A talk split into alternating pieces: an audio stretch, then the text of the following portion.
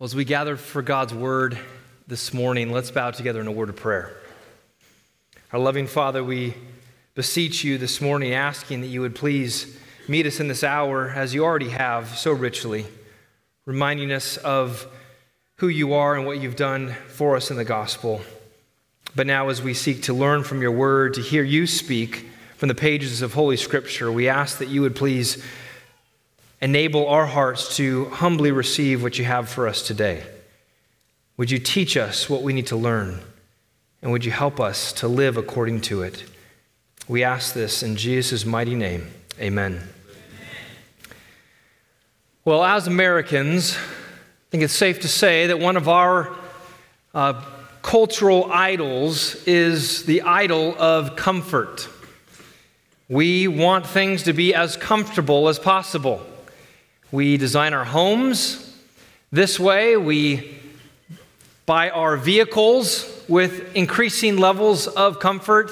They seem to come up with new ways to be comfortable. I didn't know that I needed that comfort, but they found a way to make me comfortable in that new way. And we find that all over the place. We find it in our vacations.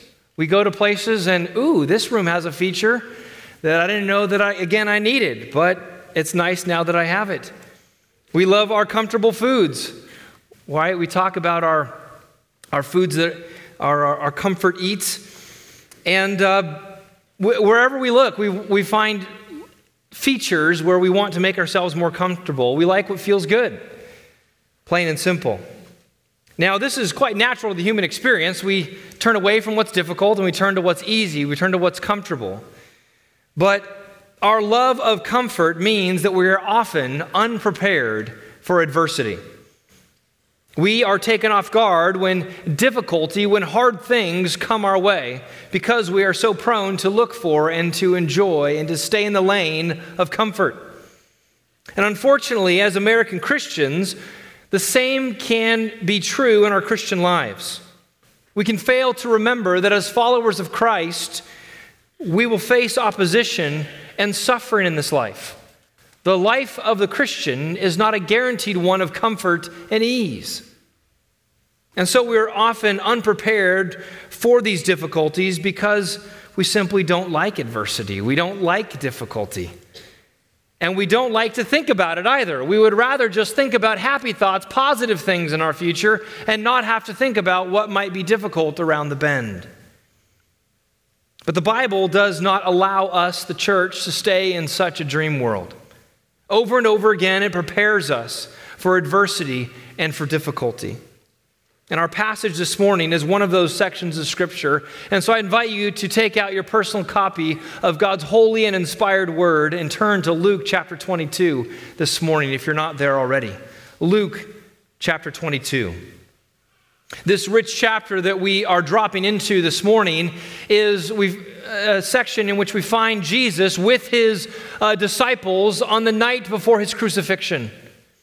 He has already, in these hours, with his disciples, instituted the Lord's Supper as he ate the last Passover meal with these men and then transformed it into the ordinance of communion or the Lord's table.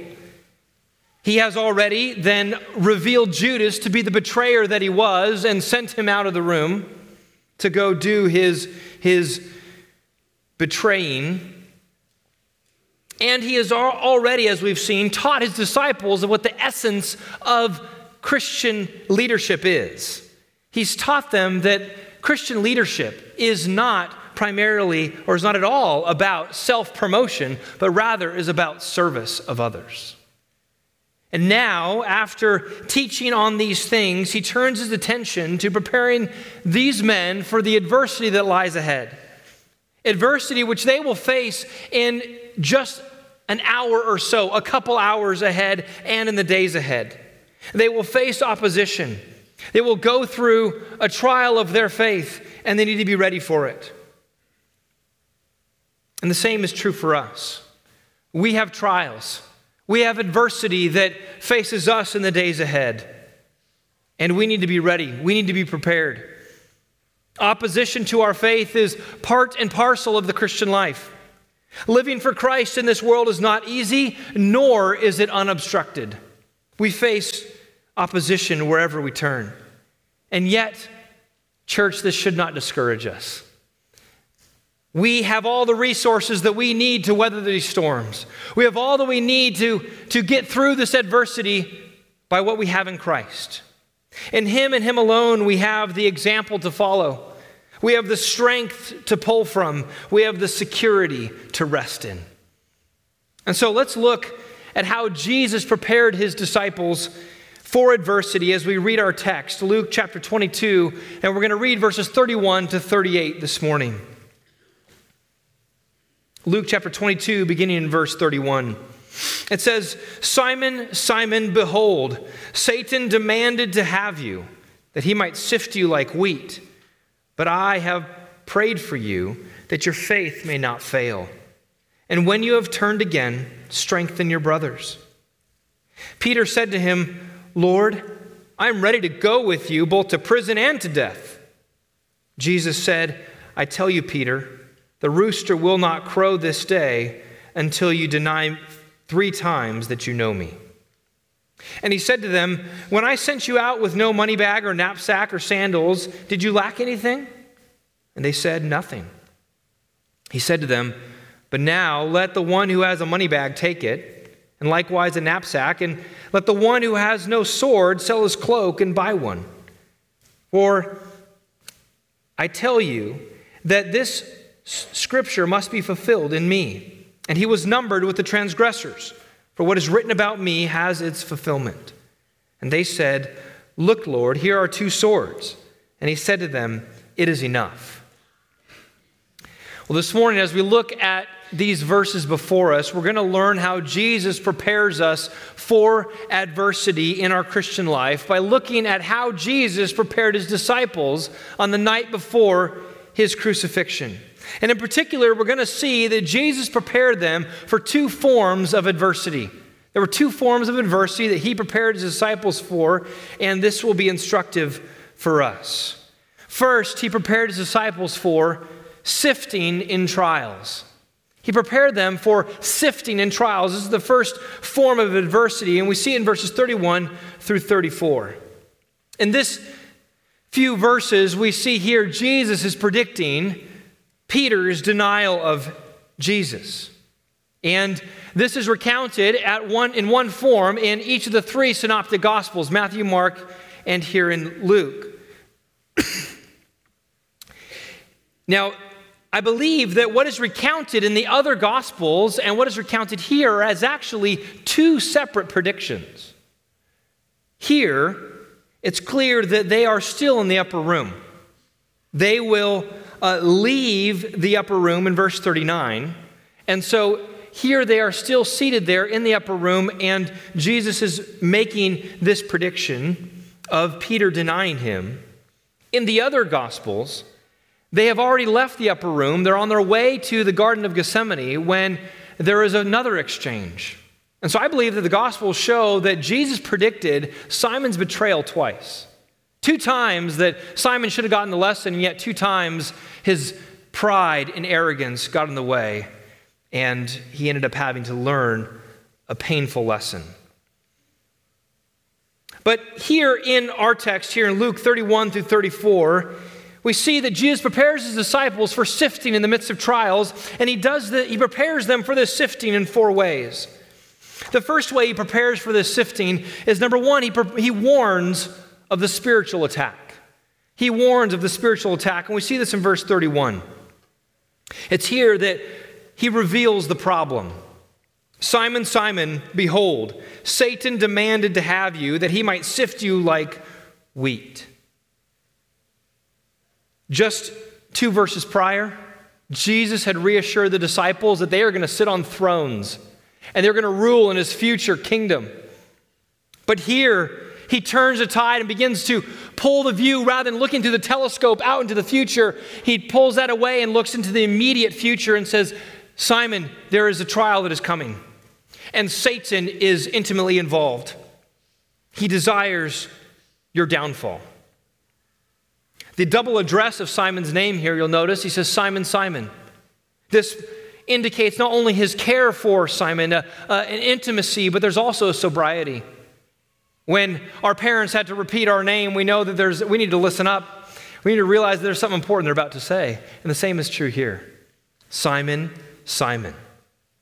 Similar to how he addressed Martha in chapter 10 Martha, Martha, when she was busy about many things. But we see here that his words are directed to Simon, but what we can uh, miss here is that there's an, an indication that, that it's also addressed in some sense to all the disciples. Clearly, Simon's name is mentioned here twice, and Jesus says he prays for him. But what we miss in the English is, and, and the, the English Standard Version has, has footnoted this, that the you that's used twice in verse 31 is plural. And so, if we were to translate it with that plurality in mind, it would say something like this Simon, Simon, behold, Satan demanded to have all of you that he might sift all of you like wheat. And so, there's, Jesus is revealing here that Satan's desires was more than just Simon. Satan's desires was to the, all of the disciples. He wanted to sift them like wheat. But what does that mean, sift them like wheat? We don't typically talk that way or use terminology like that, and we don't sift our own wheat on a daily basis, so we're somewhat removed from the, the, the practice of sifting wheat. Well, this is simply the, the, the process of separating the grain from the chaff. When it was plucked off of the wheat, they had to pull out the pure grain and separate it from the husk. And so this process was a violent one in which there was a, a throwing up of the grain as the chaff was then blown away, as the grain would then fall to the ground. And while it's used in some ways in Scripture to describe trying to purify, here Satan is doing this, and I believe that there's a, a, reference here to the violent action of Satan in which he wants to separate the disciples from Jesus. I think he wants to uh, bring about spiritual ruin to Jesus' men. He wants to pick them apart, leave them in pieces, as it were. He wants to sift them like wheat. And this sifting would happen very shortly. Within the next few hours, there was to be the traumatic event of the crucifixion. And this crucifixion of Christ would be the trial of their lives, the trial of the lives for these men. And Satan wanted to exploit that trial. Now, I believe the reason Jesus addressed Simon in particular and focused on him is because Peter would be the target of Satan's most intense attacks, his fiercest attacks. Because Peter was seen as a leader of the 12. We've already seen through the ministry of Jesus how he was a spokesman for the disciples. He was part of the inner, the inner circle of Jesus' disciples that got to be exposed to certain aspects of ministry that others didn't. And we see even through the early chapters of Acts that Peter had a leadership role there in the early church. And so, this word from Jesus here should have been, I repeat, should have been a sober warning for Peter, a serious warning to him, a wake up call. To hear that Satan, the archenemy of God, has Peter's number and is desiring to attack him specifically, should have sent chills down his spine. This situation is similar to Job, you'll remember.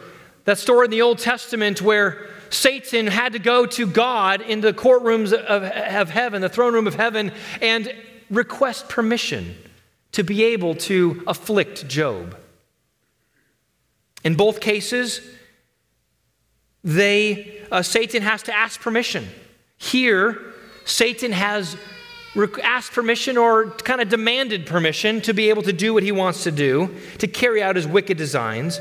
In both cases, here as well as in Job, uh, God shows his sovereignty over Satan.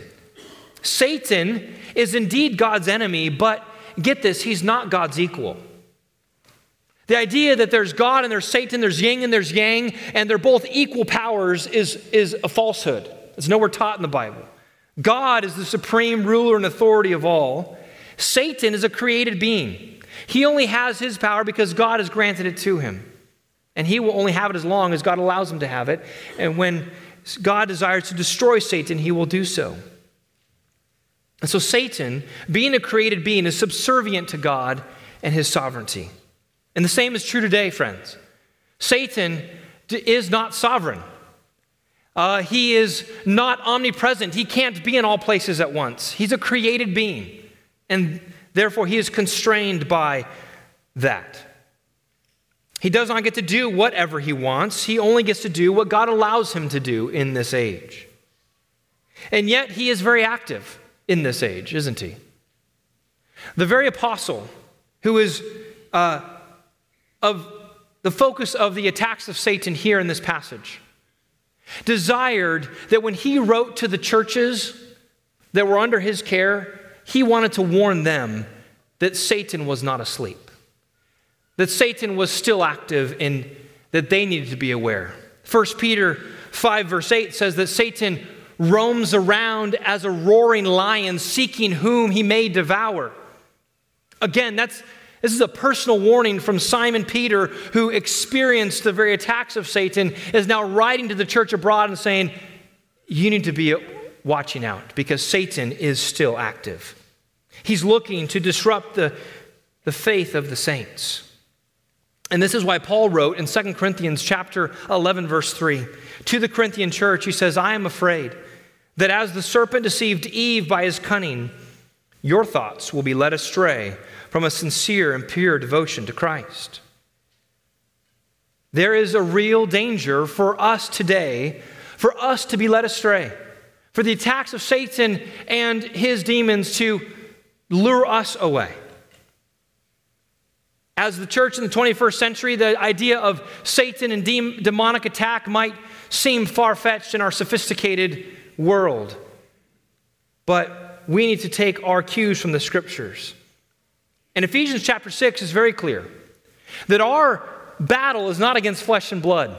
Our enemy is not other people, our enemy is the demonic forces.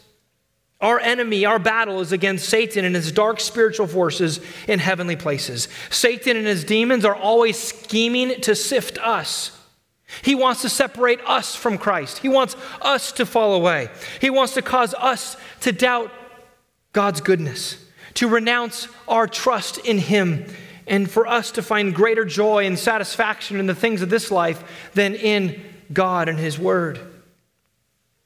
Now, I don't believe that any one of us here today are a big enough target for Satan to warrant him from roaming across the whole globe to focus on any one of us in particular. Again, as I said, Satan is not omnipresent. He is a created being, he's limited at one place, but he's got many helpers. He's got fallen angels to do his bidding, and they are active around the globe. And so we, we would do well to hear Jesus' warning to Peter here in verse 31 and uh, and see it as a reminder for us to be vigilant in our own lives as well. Be vigilant in our spiritual battle.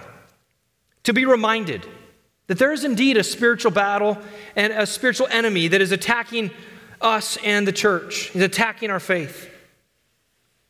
Satan wants to erode our faith in the God of the Bible. As we sit week in and week out under the Word of God, as we hear it in our homes, as we read it, read it privately, he wants us to begin to doubt whether this is truly true. He wants to draw men and women away from fidelity in marriage. He wants us to, to destroy the home, to destroy the family, to destroy marriages. And so he's constantly seeking to lure us away, to be distracted, to erode that bond within marriage. He wants to allure young people away from Christ, away from the church, that they would instead be lured into the pleasures of this world. Satan wants to see the church torn apart by pride and arrogance. He wants us to be so self concerned about our own hobby horses and our own preferences that we would be willing to offend and to criticize and to destroy a fellow brother or sister in Christ. He wants to see us Simply stop fighting the fight of faith. To get lulled into the easy flowing stream of the world. And to, and to simply live a life of ease and self indulgence. Believers, do you sense these temptations? Have you at some time felt this pull upon your own heart? We must be watchful and vigilant but we need not be fearful. Yes, there is an enemy, but we have everything we have in Christ in order to stand against the schemes of the devil. We can stand firm in the strength of his might, as Paul says in Ephesians chapter 6, verse 10. But particularly here, we see in this text is that one of the resources that we have in order to be able to stand in Christ is the fact that we have a Savior who is praying for us.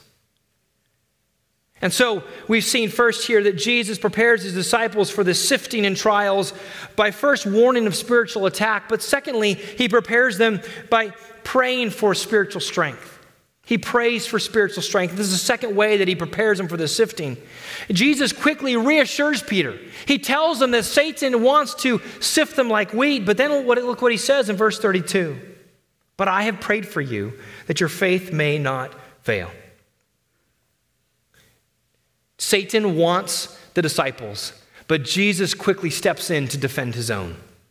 And there's a couple amazing realities we see in this text. The first is that we see that, did you realize that Jesus is aware of Satan's request? This, I believe, points to the divinity of Christ. Who else knows what Satan has demanded from God? Nobody. Jesus is truly God and truly man. He alone has counsels with the Father this is extra special, extra uh, human knowledge. No mortal would have this level of access to the throne room of God, and yet Jesus knows.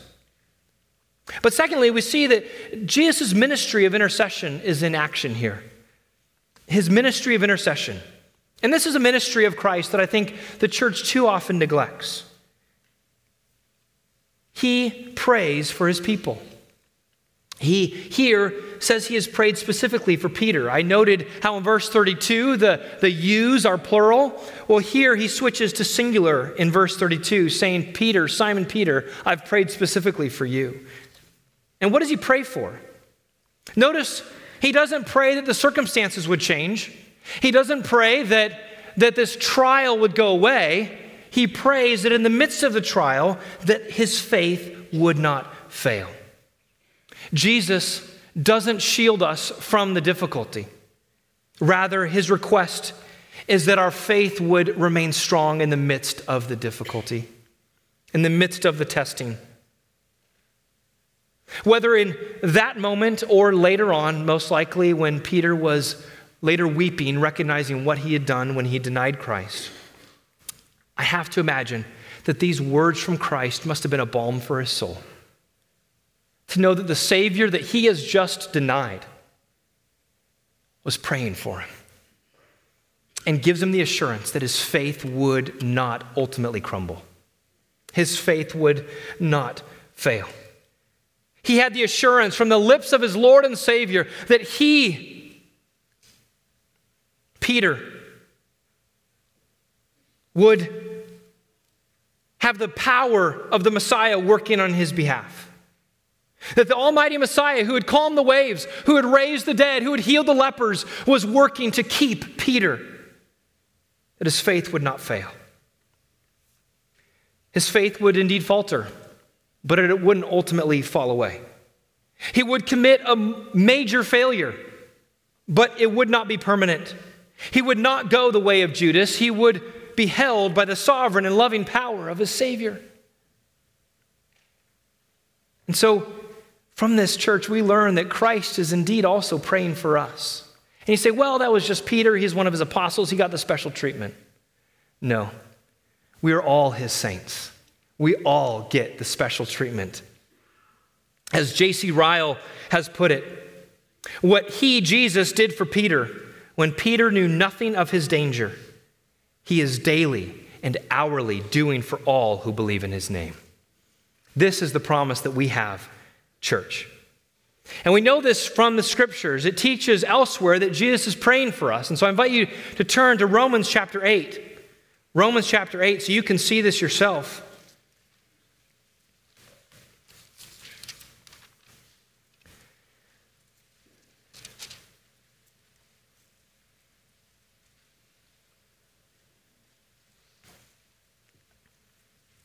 In this great chapter, in which we receive assurance of what we have in Christ,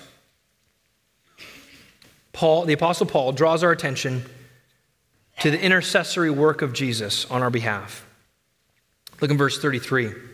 Who shall bring any charge against God's elect? It is God who justifies. Who is to condemn? Christ Jesus is the one who died, more than that, who was raised, who's at the right hand of God, who indeed is interceding for us. Folks, Paul wants us to recognize that we have every reason to be assured of our salvation because who can bring a charge against us? Can Satan bring a charge? No, because it's God who justifies. He's the one that declares us righteous in Christ. No one can penetrate that. And, and who is to condemn us? Well, no one can because we have a Savior, a Savior who died, but more than that, he says, was raised and is now ascended to the right hand of the throne of God. And what is he doing up there? Is he sitting up there twiddling his thumbs? No. He says he's actively interceding for us. He continues to do all that we need in order for us to be saved. He continues to support us. He continues to intercede on our behalf that we would continue to be faithful in this life. Now, Hebrews 7, verse 25, makes a very similar point. It says this Consequently, he, being Jesus, is able to save to the uttermost those who draw near to God through him, since he always lives to make intercession for them. Friends, we have a Savior who is interceding on our behalf. He is praying to the Father for us. And so we need to take this to heart. Jesus has not abandoned us. He, yes, he has ascended to heaven, and he's not with us physically, but he has sent his spirit that we might know that he is with us, even to the end of the age. He does not leave us to fight our own spiritual battles on our own. We don't have to fight Satan and the demons in our own strength. He is interceding for you, praying that your faith may not fail. In fact, this is the only reason. If you will make it to the end, this is the only reason that you will make it to the end. It's because Jesus is upholding you, Jesus is praying for you. J.C. Ryle writes this. He says, The continued existence of grace in a believer's heart is a great standing miracle.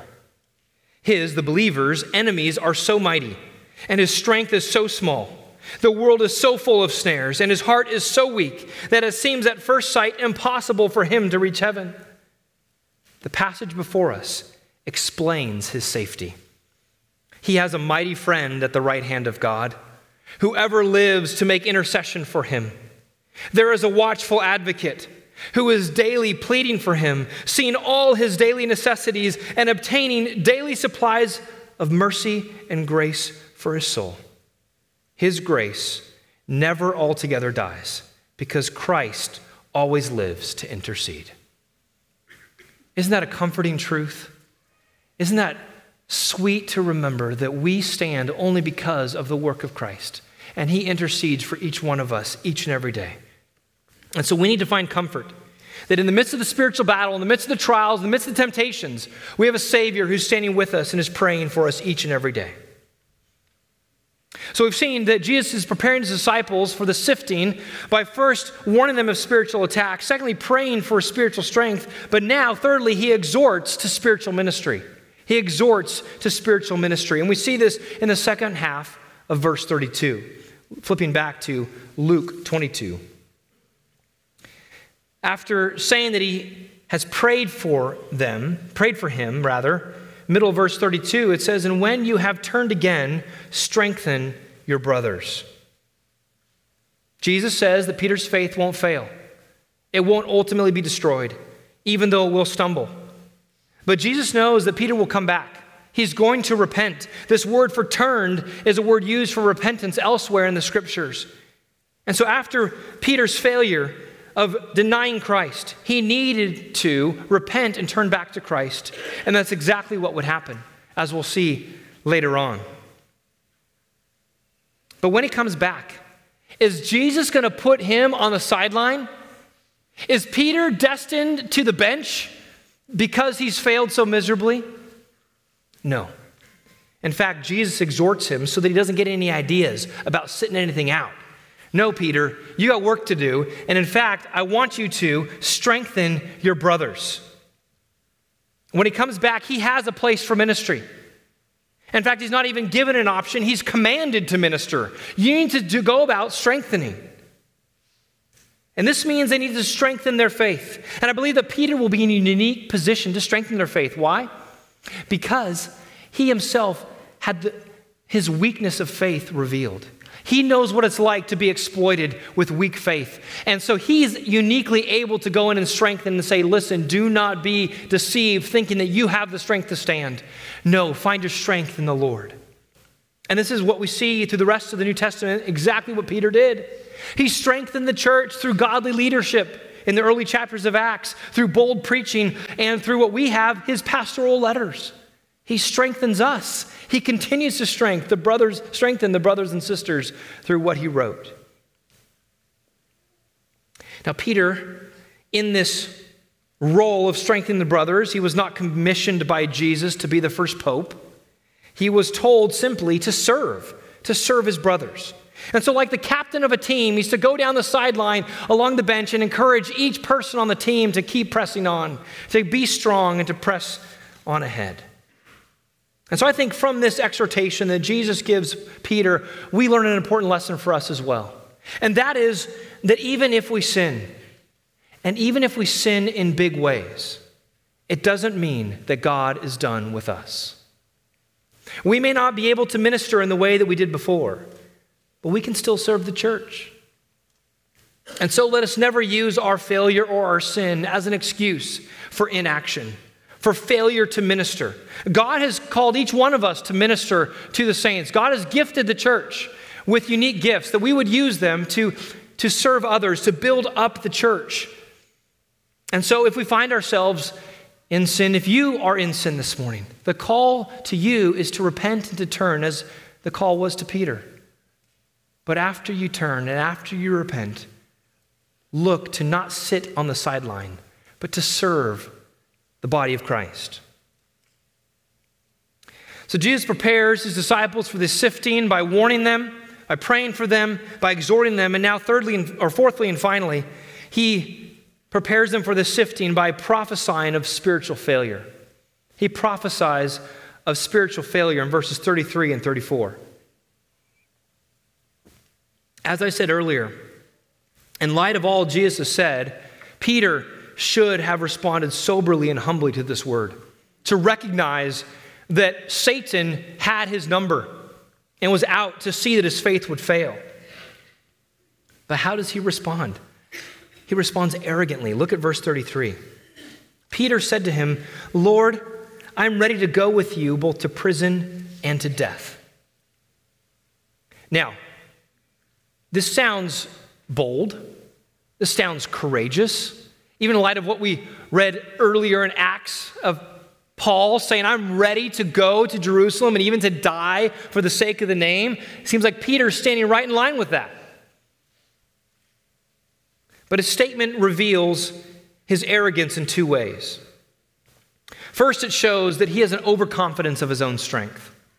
Peter had an overconfidence of his own strength. He thinks that with whatever will come, whatever Satan will volley at him, whatever trial may be there, he's going to be able to stand. He thinks he's ready to do anything for Christ.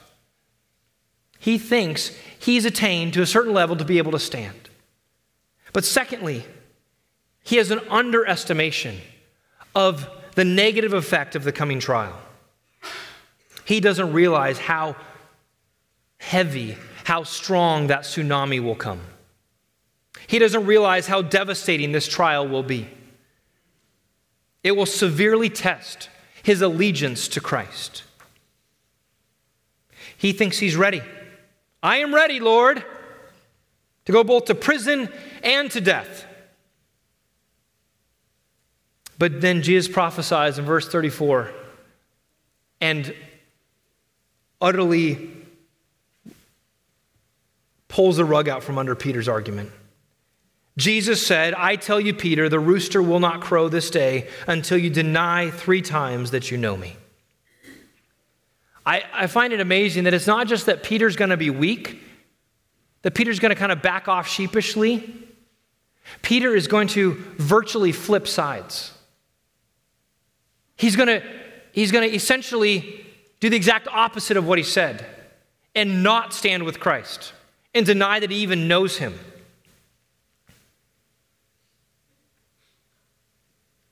What we see here is an important note for all of us that Jesus knows us better than we know ourselves. We are often deluded into thinking of our own strength, but Jesus knows where we truly stand. And he prophesies that before the rooster crows this day, just in a matter of hours, Peter will deny that he knows Jesus three times. I'm sure the rest of the apostles were think, looking around going, Really? I mean, we're like gearing up here, Lord. Peter's stoked, he's ready to go. There's no way that there's going to be a situation in just a matter of hours where he's going to deny that he knows you. I mean, we're still here, Judas is left. But Jesus says, Peter, you're going to fall hard. And in a few weeks, we'll see that the passage that's, that's recounted later on in this chapter, that this prophecy comes true to the precise detail. Jesus wants all the disciples, again, he's speaking there in the presence of all of them, and to Peter and specifically to be prepared for the trial that's going to be coming in the intervening hours. Jesus would be arrested. He would be crucified and buried, and Satan would use, seek to use this opportunity to attack and cause the disciples to defect.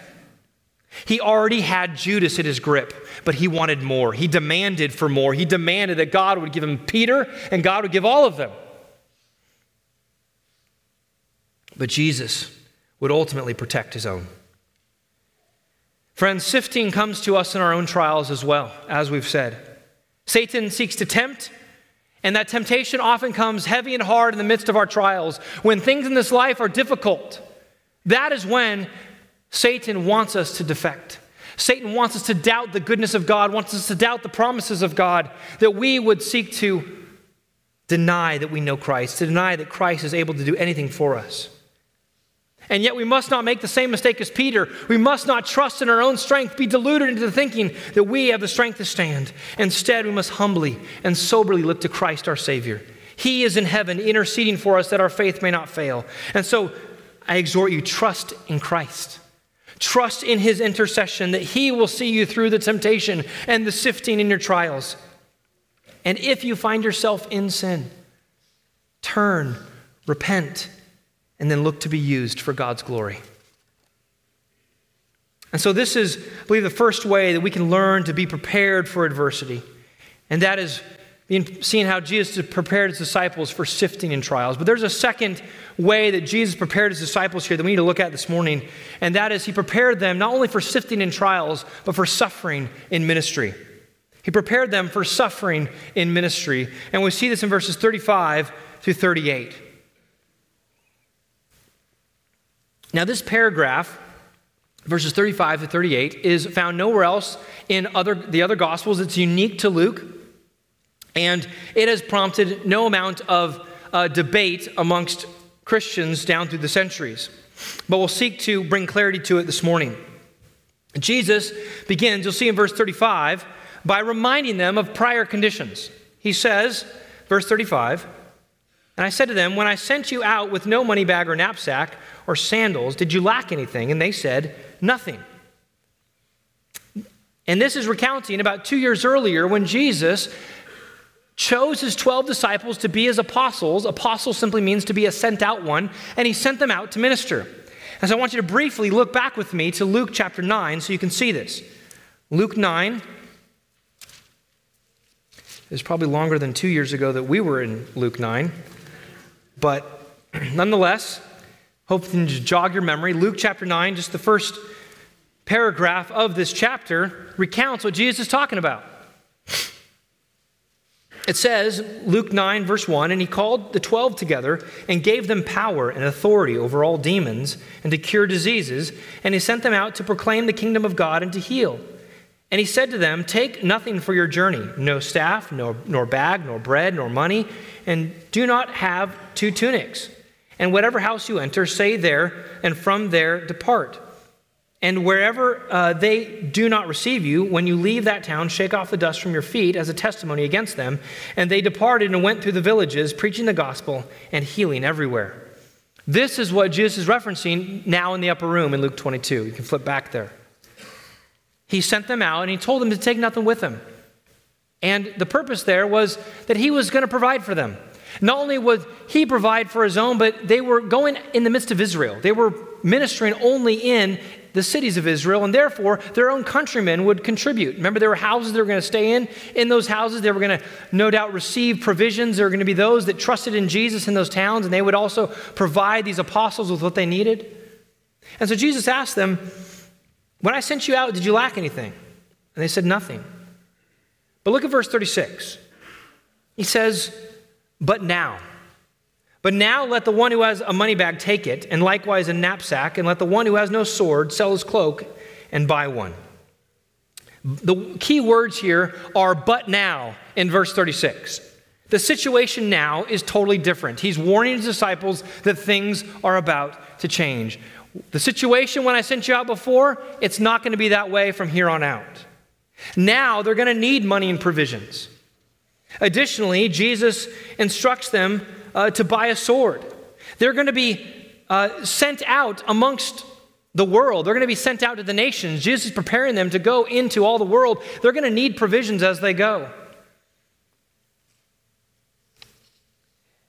But he ex- exhorts them to buy a sword. Now, skip down to verse 38 with me. And it says, They, the disciples, said, Look, Lord, here are two swords. And he said to them, It is enough. Now, as I said, these verses have been the subject of much debate uh, over the history of the church, trying to understand what did Jesus mean by buying a sword? What did he want the disciples to actually do? And what did the disciples understand that he meant? The Catholic Church argued in the Middle Ages that the two swords here referred to uh, a sword of the state and a sword of the church. In other words, the power to execute and the power to excommunicate. And they argued that both of those swords were given to the disciples, given to Peter, therefore given to the Catholic Church to execute uh, criminals as well as heretics and to excommunicate. So the, that the church holds both swords. And so this was justification for them to hire men to wage war for the sake of the church. But this is indeed a faulty interpretation. There's no, nothing of that found in this passage.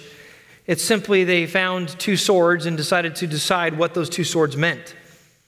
Unfortunately, this faulty interpretation has led to much bloodshed down through the centuries in the name of Christianity.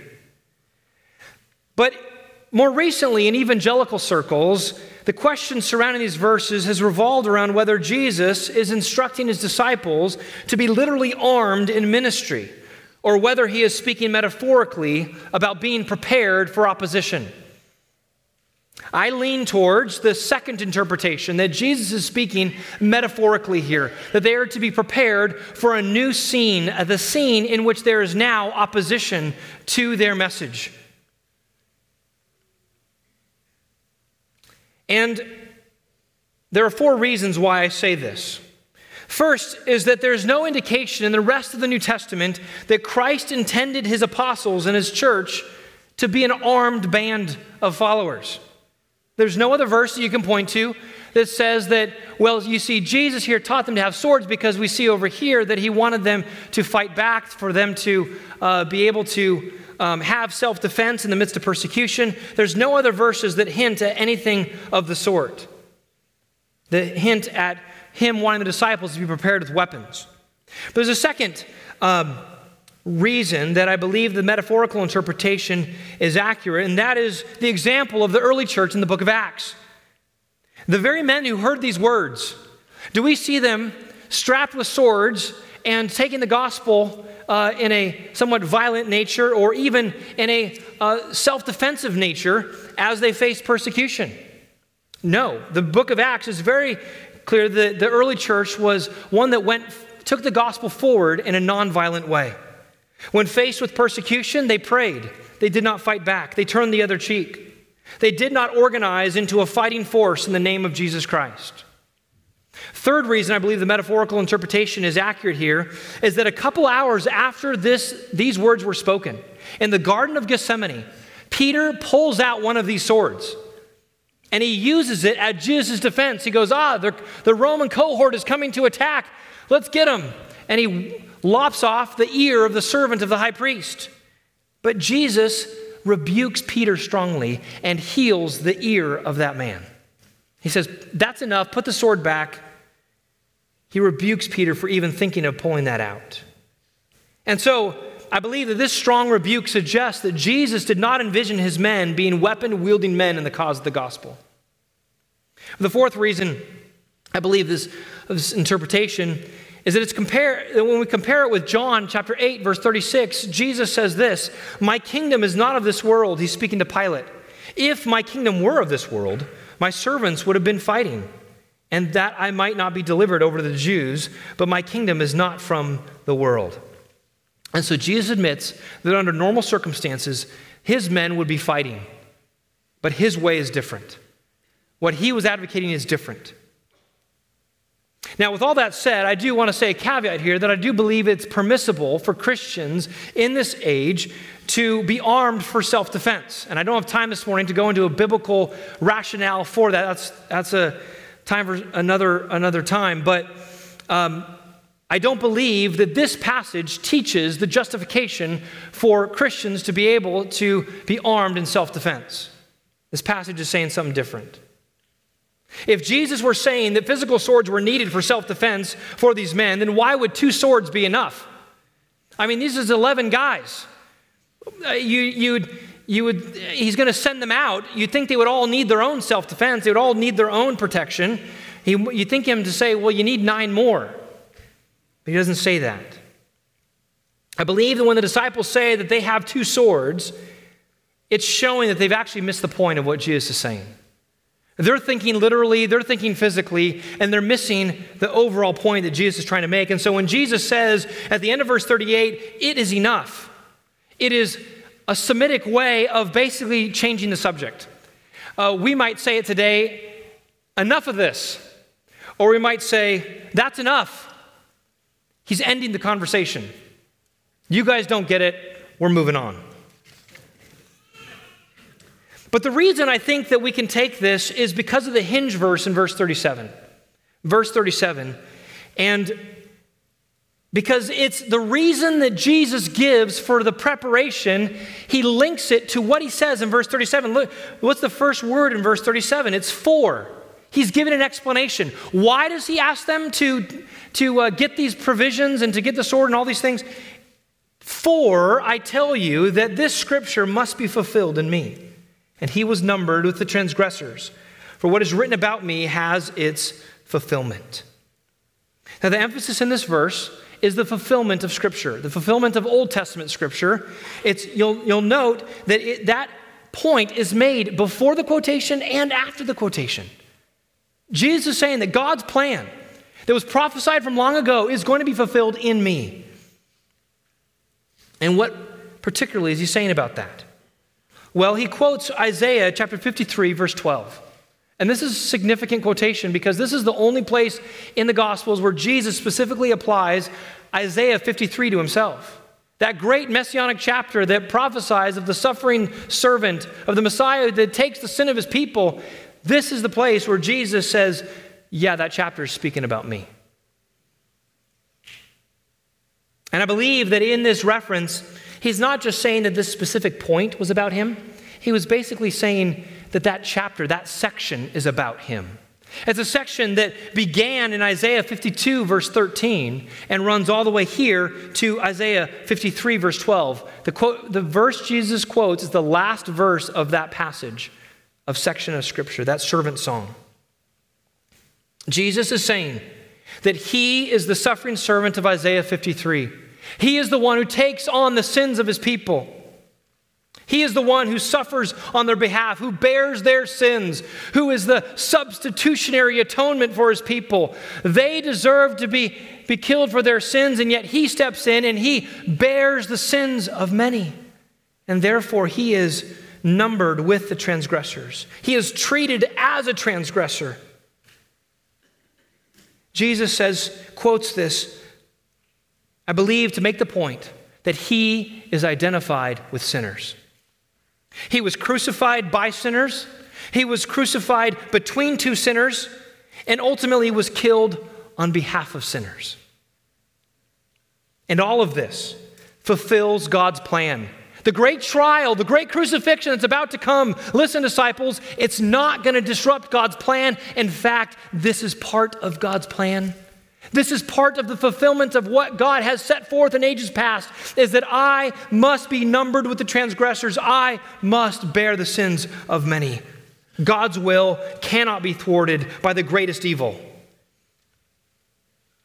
And this is what Jesus is saying. He wants his disciples to be prepared for suffering and opposition in their ministry because he himself experiences suffering in his own ministry. In other words, he's saying, Men, listen, things are about to change. It's going to be different than it was the last three and a half years. You're now going to need to be prepared for opposition because I myself am being opposed to the point of death. I will suffer, and therefore you will too, and you need to be prepared for it. Of course, the story of the book of Acts is that these men did face much opposition. They did follow in the steps of a suffering Savior, and this has served as, as an example of the church ever since. Suffering is part and parcel of the Christian life, as we said before. When we minister in Christ's name, we experience reproach, the reproach of Christ. And this should not surprise us. Peter, again, who is here on this night, listen to what he tells us in 1 Peter chapter 4. He says, Beloved, do not be surprised at the fiery trial when it comes upon you to test you, as though something strange were happening to you. But rejoice insofar as you share Christ's sufferings that you may also rejoice and be glad when his glory is revealed. If you are insulted for the name of Christ, you are blessed because the Spirit of glory and of God rests upon you.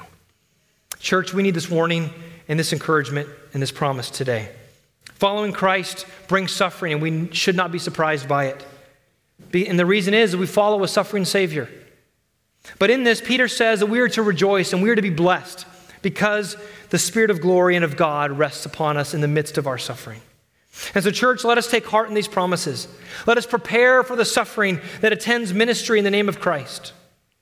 Let us be ready to suffer for the name of Jesus.